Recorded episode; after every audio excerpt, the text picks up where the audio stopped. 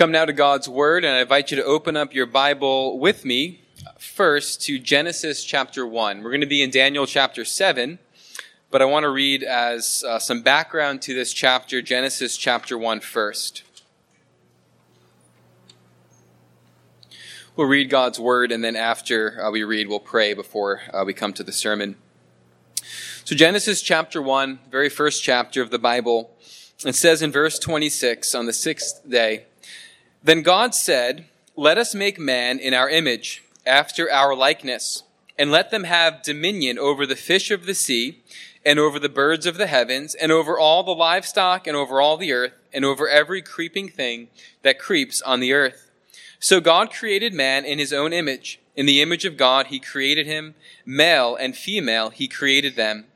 And God blessed them, and God said to them, Be fruitful and multiply, and fill the earth and subdue it and have dominion over the fish of the sea, and over the birds of the heavens, and over every living thing that moves on the earth. We're going to turn now to Daniel chapter 7, the last of the major prophets, following Ezekiel. And as you turn there, just to remind you of, of some of the uh, uh, things we've said before, we're in our third uh, sermon from this chapter. And we've previously looked at uh, Daniel's vision in terms of the various symbols that are presented to Daniel's eyes. And we've taken it so, sort of scene by scene. The vision opens up with Daniel beholding these four monstrous beasts arising out of the sea. The sea is symbolic of the nations, always moving, always raging, always opposed uh, to the work of God and uh, symbolizing the kingdoms of the world and the city of man and how out of that sea arises these four beasts that represent uh, various um, kingdoms and various kings that would come on the face of the earth.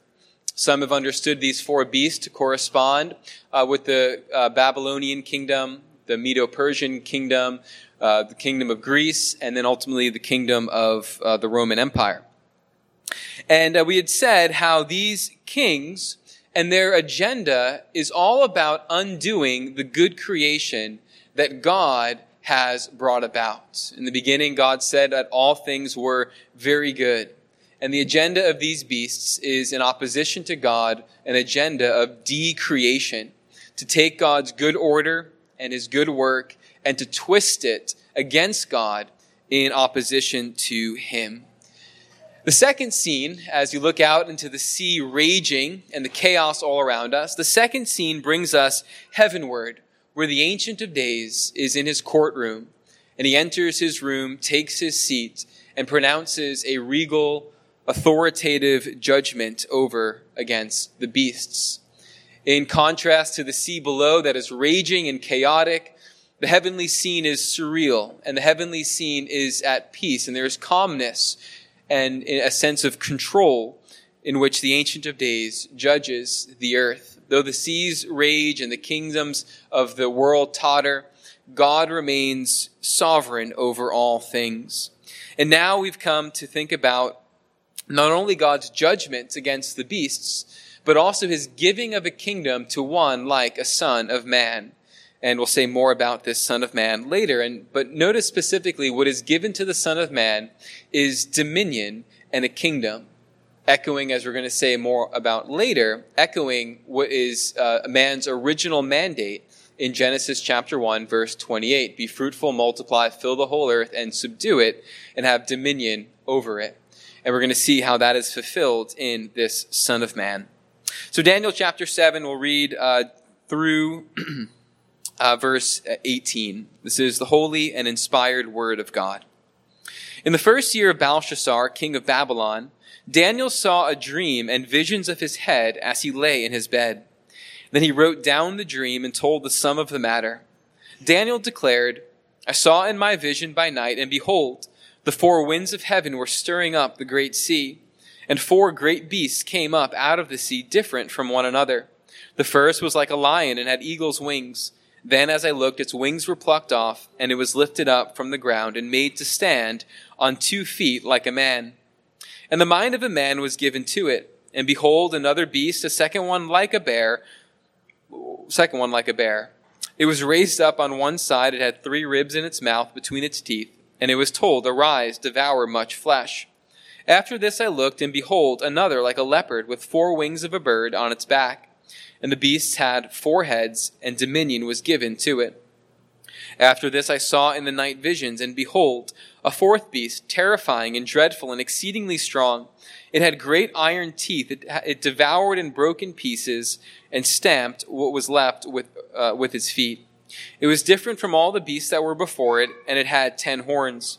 I considered the horns, and behold, there came up among them another horn, a little one, before which three of the first horns were plucked up by the roots. And behold, in the horns were eyes like the eyes of a man, and a mouth speaking great things. As I looked, thrones were placed, and the Ancient of Days took his seat. His clothing was white as snow, and the hair of his head like pure wool. His throne was fiery flames, its wheels were burning fire.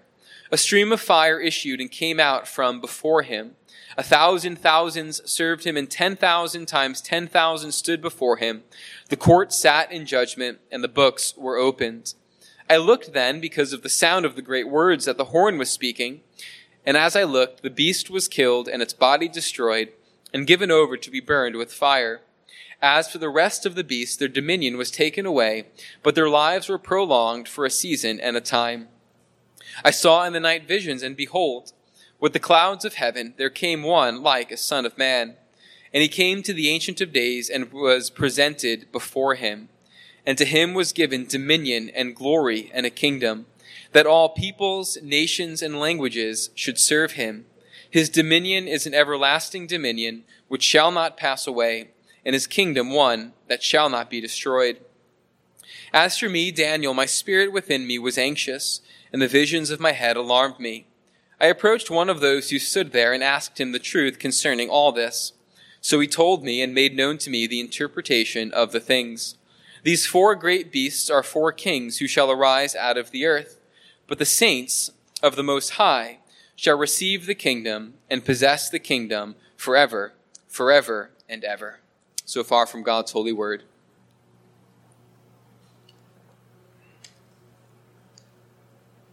Dear congregation of our Lord Jesus Christ, it's a great comfort to God's people, especially during Daniel's day, as they have been sent out into the ocean, as it might be, into the raging sea.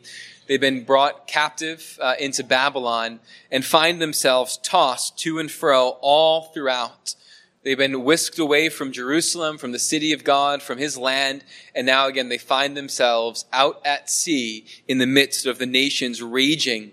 And in the midst of that, God speaks to his people through his prophet Daniel of this vision of great comfort and of great peace for his people.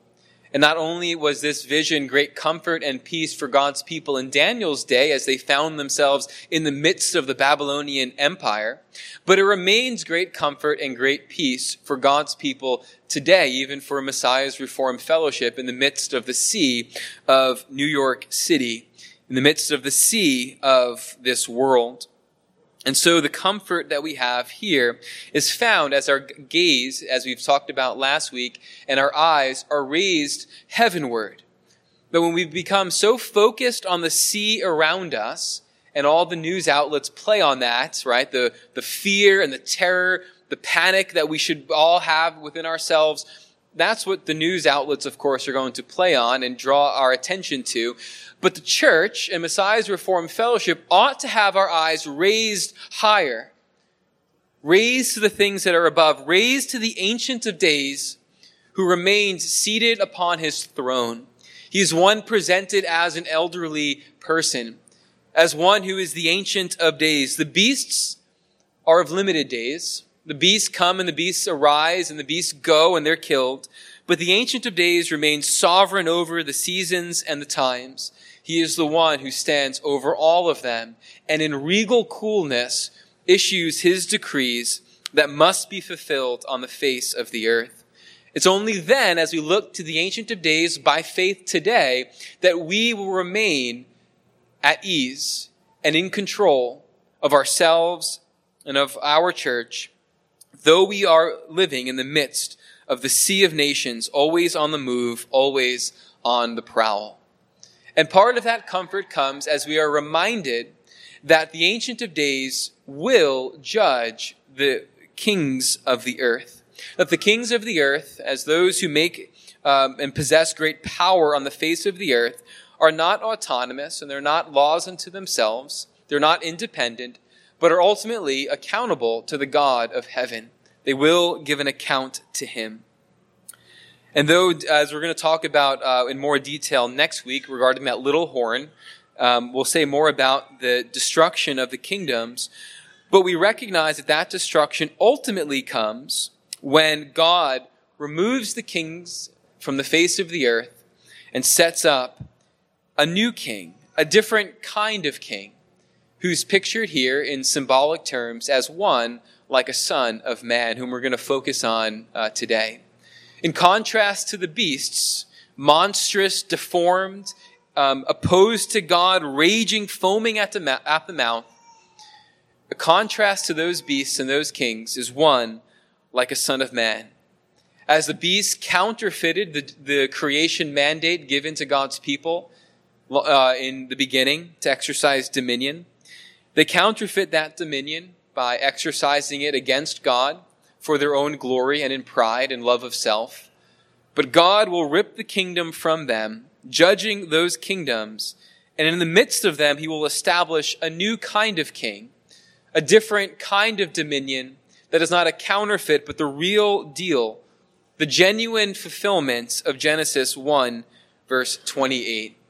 And so, as we think about that king today, this one like a son of man, there's five things we want to note about this son of man. First, a description of him. Second, his dominion. Thirdly, his relation to David. Fourthly, him being destitute.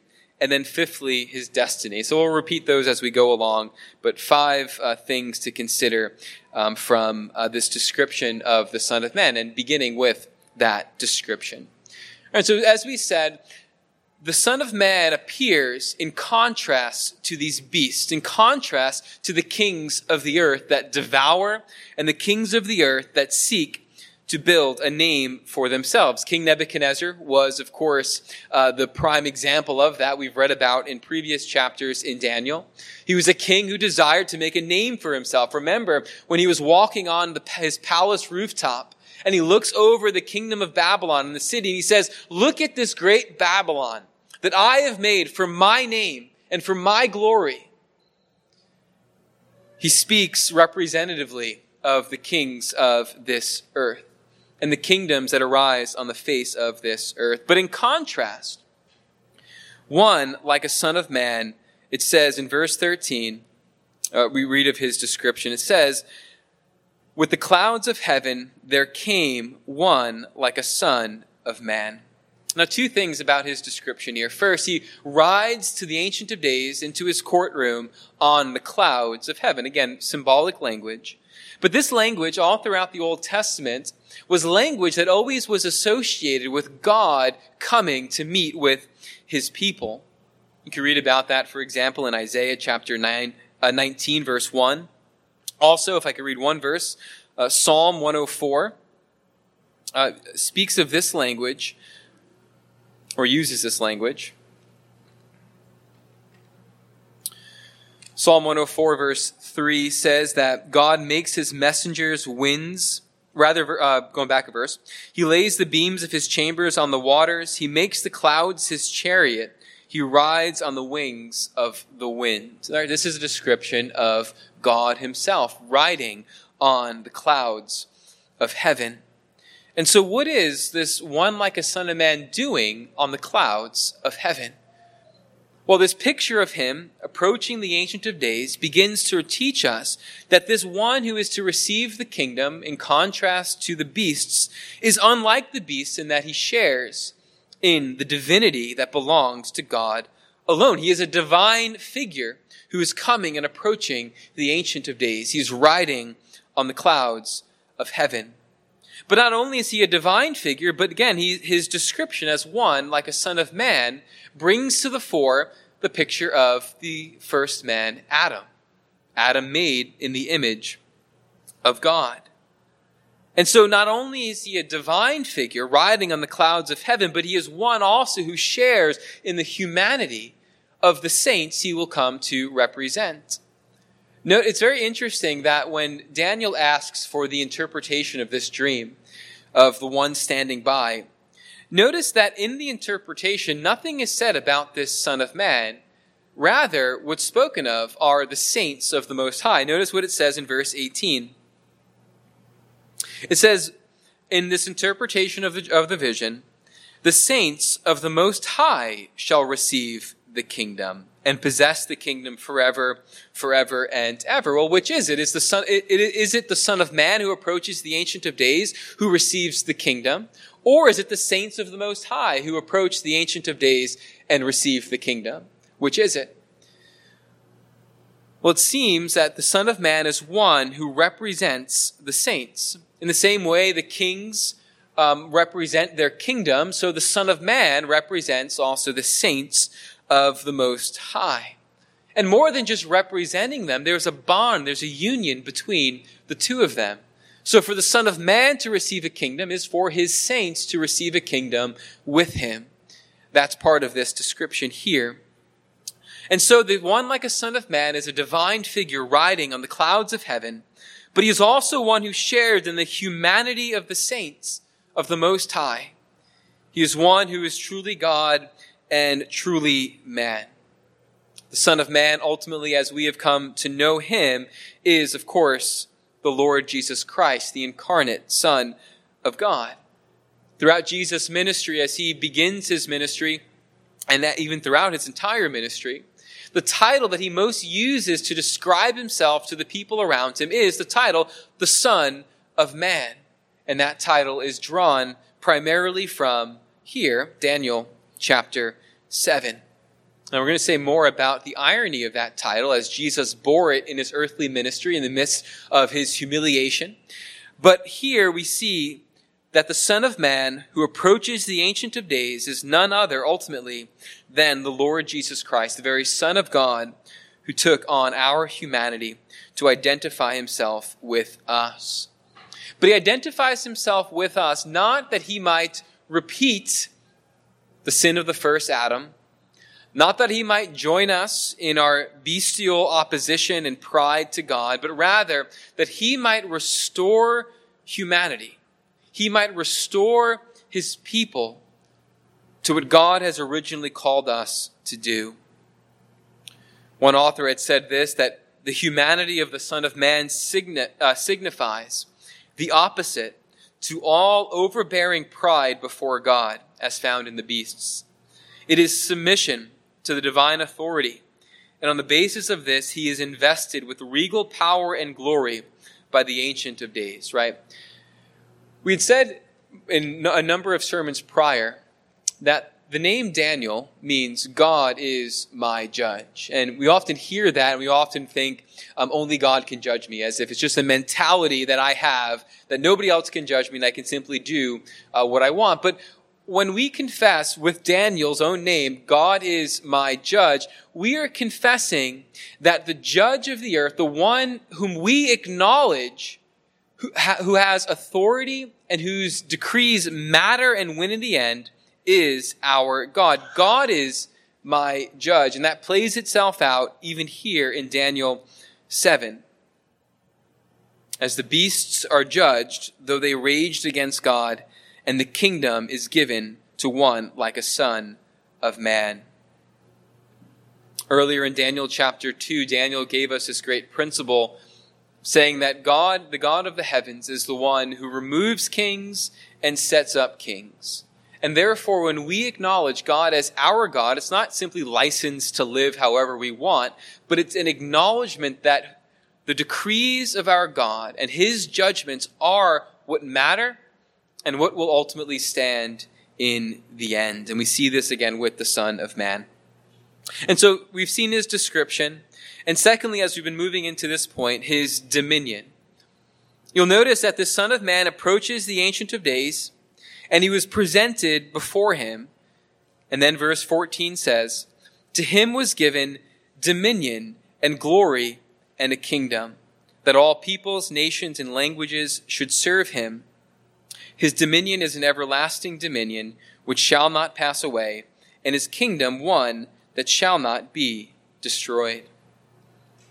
What is given to the ancient, uh, what is given to the Son of Man is the dominion that was originally given to man in the beginning, to exercise it not to make a name for themselves, but that they might spread the glory of God over the face of his creation, over the face of the world. And Jesus Christ, as he is the Son of Man who receives this dominion, then stands up further in contrast to the beasts. The beasts exercise their dominion to oppose God, to devour his people. But the dominion given to the Son of Man is one exercised not for his own glory, but for the glory of the Ancient of Days. Unlike the beasts who are aggressive in taking, the Son of Man receives from the Ancient of Days dominion. And in him, this dominion is given to his saints to live for God and his, and his kingdom, to live for his glory. Now, why is it important for us to draw out this contrast, to see the difference between the dominion of the beasts and the dominion of the Son of Man? And the reason is because God's people are often tempted to desire a kind of dominion that the kings of the earth possess. God's people are often tempted to desire a kind of dominion that the kings of the earth possess rather than a dominion that is different and stands against it. This temptation is not new, but rather has been with God's people from their very conception of having a king. In 1 Samuel chapter 8, God had uh, raised up the prophet Samuel, and, and the, the people of God approached Samuel demanding a king desiring a king. But notice what it says. 1 Samuel chapter 8, verses 4 through 7 says, Then all the elders of Israel gathered together and came to Samuel at Ramah, and said to him, Behold, you are old, and your sons do not walk in your ways.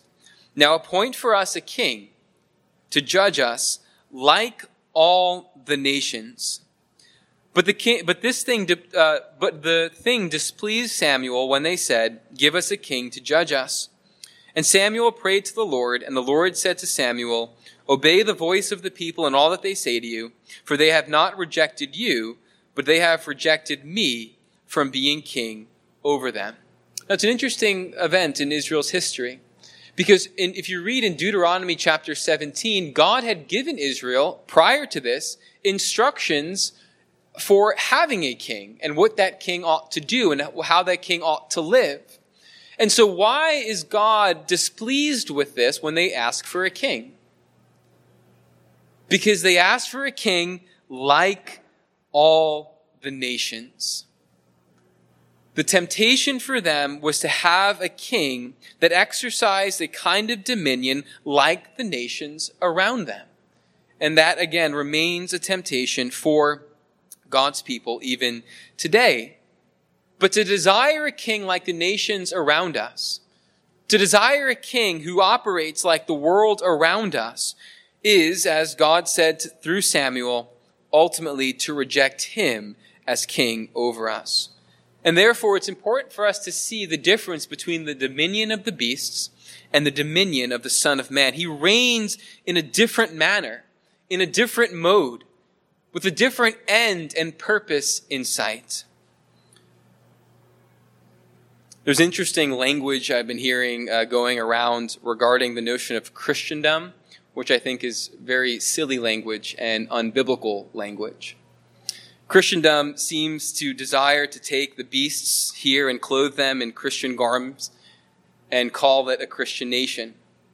Uh, Christendom takes the statue of Nebuchadnezzar dream uh, back in chapter 2 and tattoos a cross on it and says, here's a Christian nation.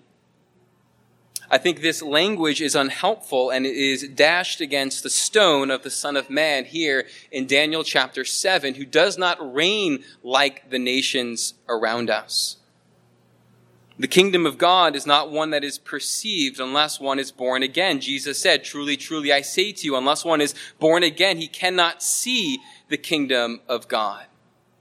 Jesus said to Simon uh, Peter, who confessed that he is the Christ, the Messiah, the King, he said, Blessed are you, Simon Barjona, for flesh and blood has not revealed this to you, but my Father who is in heaven. And therefore, we ought to recognize that the kingdom that God is establishing is not the mere annexing of the nations into his kingdom, but their destruction and the setting up of a different kingdom, the kingdom of the Son of Man, who rules differently than the nations. Now you'll notice his dominion is one in which the peoples and nations and languages are brought in to serve him, as it says here. But the kind of kingdom that he establishes is different. In many ways, the call to Christendom is a desire to go back before the Reformation, to undo its insights into the spirituality of the church. And in many ways, though it's not explicit, it makes its bed with Roman Catholicism in the end. And therefore, we stand against that on the basis of the Son of Man, whose kingdom is different from the kingdoms of the world. His dominion is different. The Apostle Paul sees this, for example, as uh, the, Jesus Christ himself says at the um, end of Matthew's gospel after being raised from the dead. In fulfillment of this vision here, he says, All authority in heaven and on earth has been given to me. Now go and make disciples of all nations. He's bringing the peoples out of all the nations to himself. And as the, as the Son of Man fulfills the creation mandate to exercise dominion, the Apostle Paul then sees that today as the church goes out proclaiming the gospel and people are brought in to the kingdom of God. So, for example, in Colossians chapter 1, Paul says this, and notice the way Christ's dominion is exercised today through his gospel. Paul says this regarding the Colossians We always thank God, the Father of our Lord Jesus Christ, when we pray for you, since we heard of your faith in Christ Jesus and of the love that you have for all the saints, because of the hope laid up for you in heaven. Of this you have heard before in the word of truth, the gospel, which has come to you, as indeed the whole world, it is bearing fruit and increasing. It's language that is drawn from Genesis 1:28, the creation mandate, be fruitful and multiply. The gospel is going out, bearing fruit and increasing as people are drawn out of the kingdom of darkness and brought into the kingdom of God's beloved Son through this gospel. That's what Paul says later in verse 13. He has delivered us through that gospel as it multiplies and it increases and it bears fruit. He has delivered us from the domain of darkness and transferred us to the kingdom of his beloved Son in whom we have redemption, the forgiveness of sin. Of sin. All right, so the Apostle Paul sees the ministry of Christ today and the fulfillment of the creation mandate through the Great Commission as the gospel goes out, bears fruit and increases, and the people of the nations are brought into the kingdom of God to experience a new, different kind of dominion. Not the bestial dominion of the kingdoms of the world, but the true dominion given to one like a son of man.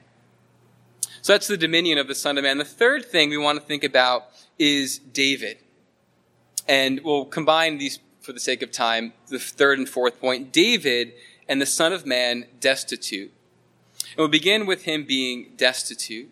When Jesus comes on the earth, where he proclaims that the kingdom of heaven has been brought near, and he says, yet in the midst of that, he takes to himself the title Son of Man.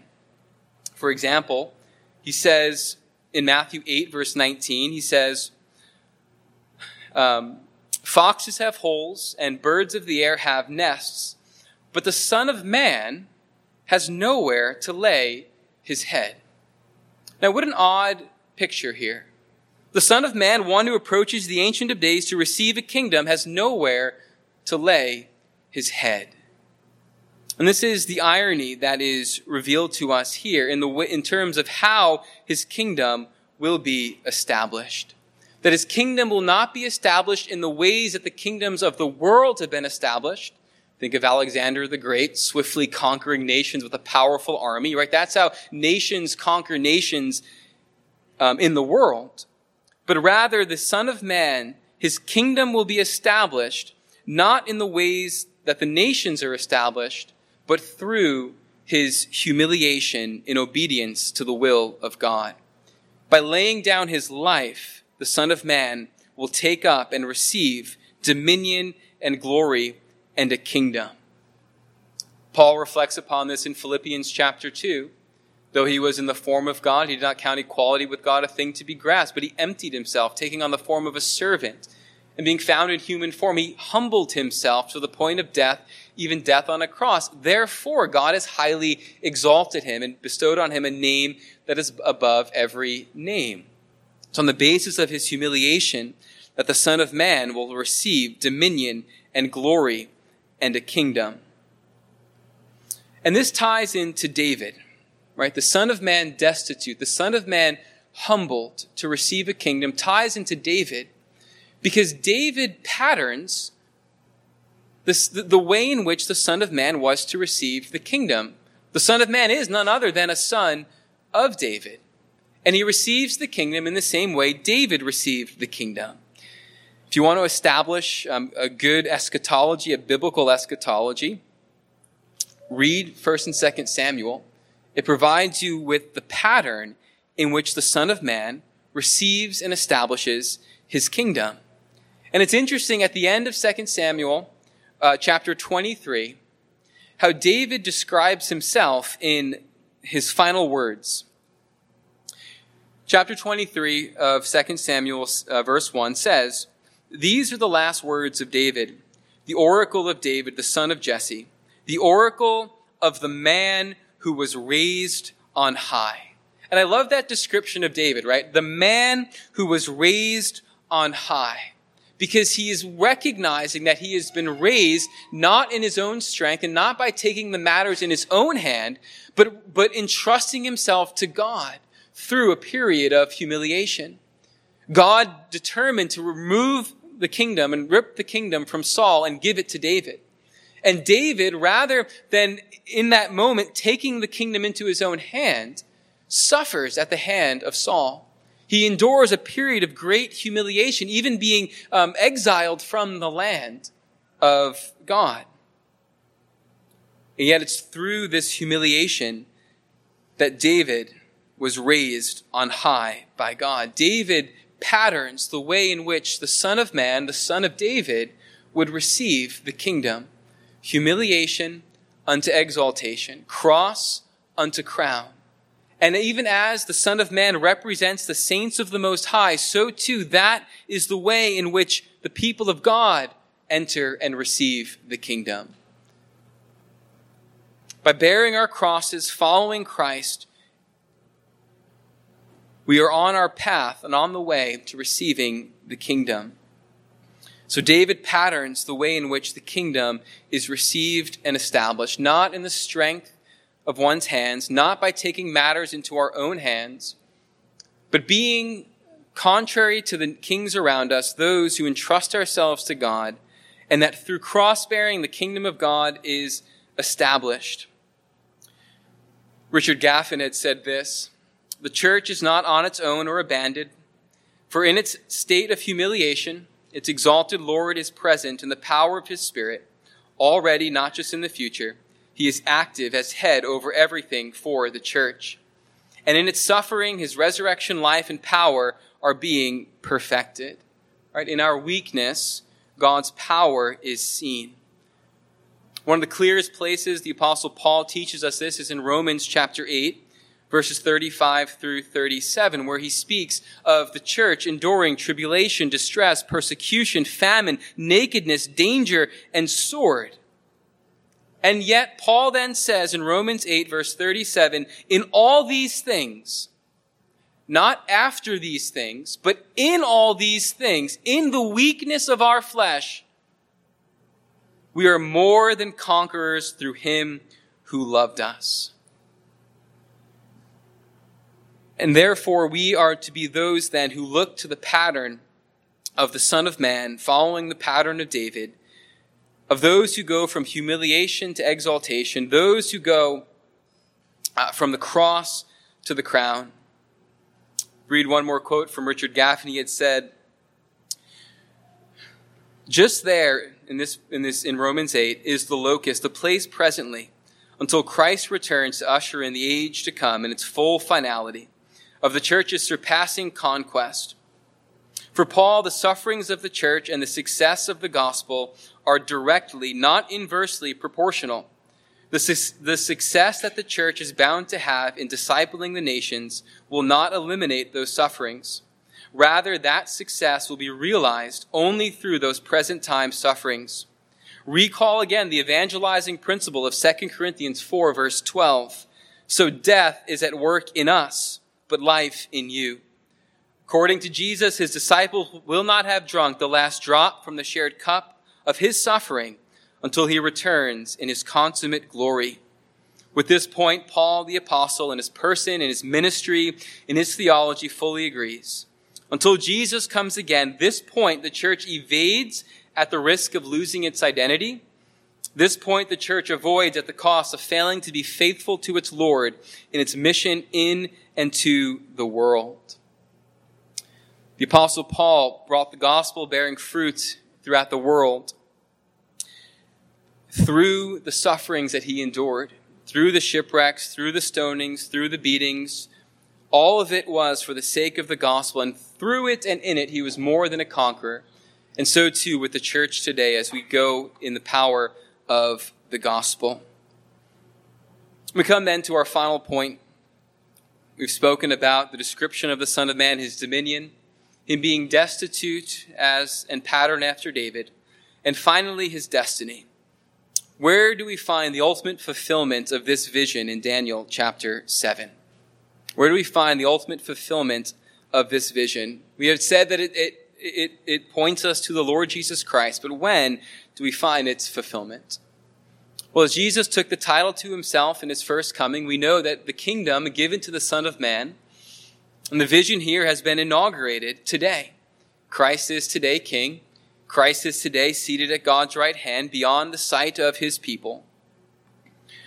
But the ultimate fulfillment of this vision waits until Christ comes again at the end of the age. It has been inaugurated and will be consummated when Christ comes again. As Daniel looks out into the future to see the Son of Man coming and receiving a kingdom, he sees it in one large event, one moment in time of him receiving the kingdom.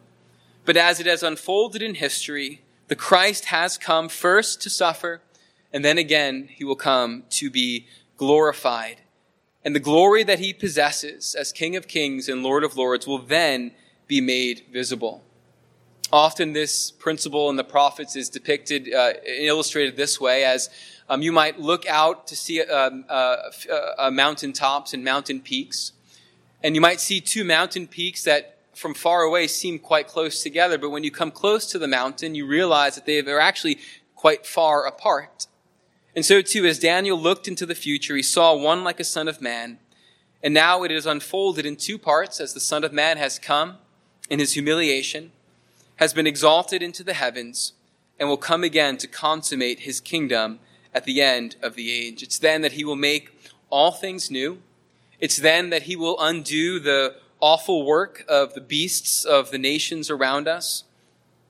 Those who have been about decreation, Christ will make all things new to the glory of God his Father.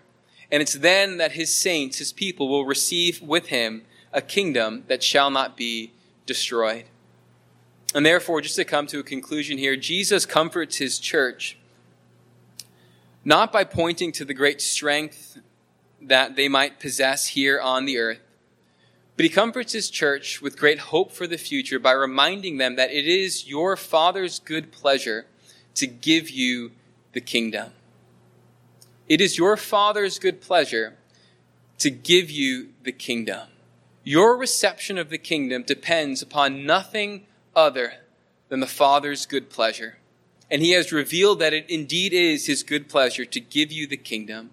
So come what may, bear what crosses are before us, but know that whatever you endure for the sake of Christ, all of it will be unto the glory that awaits us in the new creation, in the kingdom of the Son of Man, and that it is your Father's good pleasure, in the midst of all of that we may endure as God's people, to give you the kingdom. It's not the world around us, it's not their pleasure to do so, their desires to destroy the people of God, but it is your Father's good pleasure, who is the Ancient of Days, whose sovereign decrees will always stand, to give the kingdom to his saints, for you belong to Jesus Christ, the Son of Man, the Son of God. Amen. Our Heavenly Father, thank you for uh, your word. Thank you that you have uh, revealed to us in it uh, your plans uh, for uh, your creation. That though the wrongs oft seem so strong, you are the ruler yet.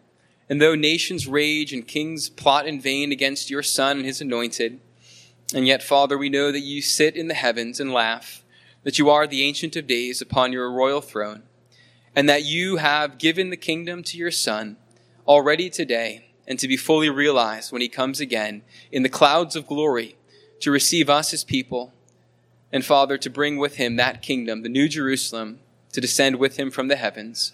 And so, Father, until that day, keep us faithful to your word. Keep us humble as we receive your word from us. And may your word be a lamp unto our feet, a light unto our path, that by which we test everything, every opinion, every thought we hear around us. May your word guide us and lead us and may we see with the hearts of our, the eyes of our heart and not with our, our physical eyes. May we walk by faith and not by sight. We pray this in Jesus' name. Amen.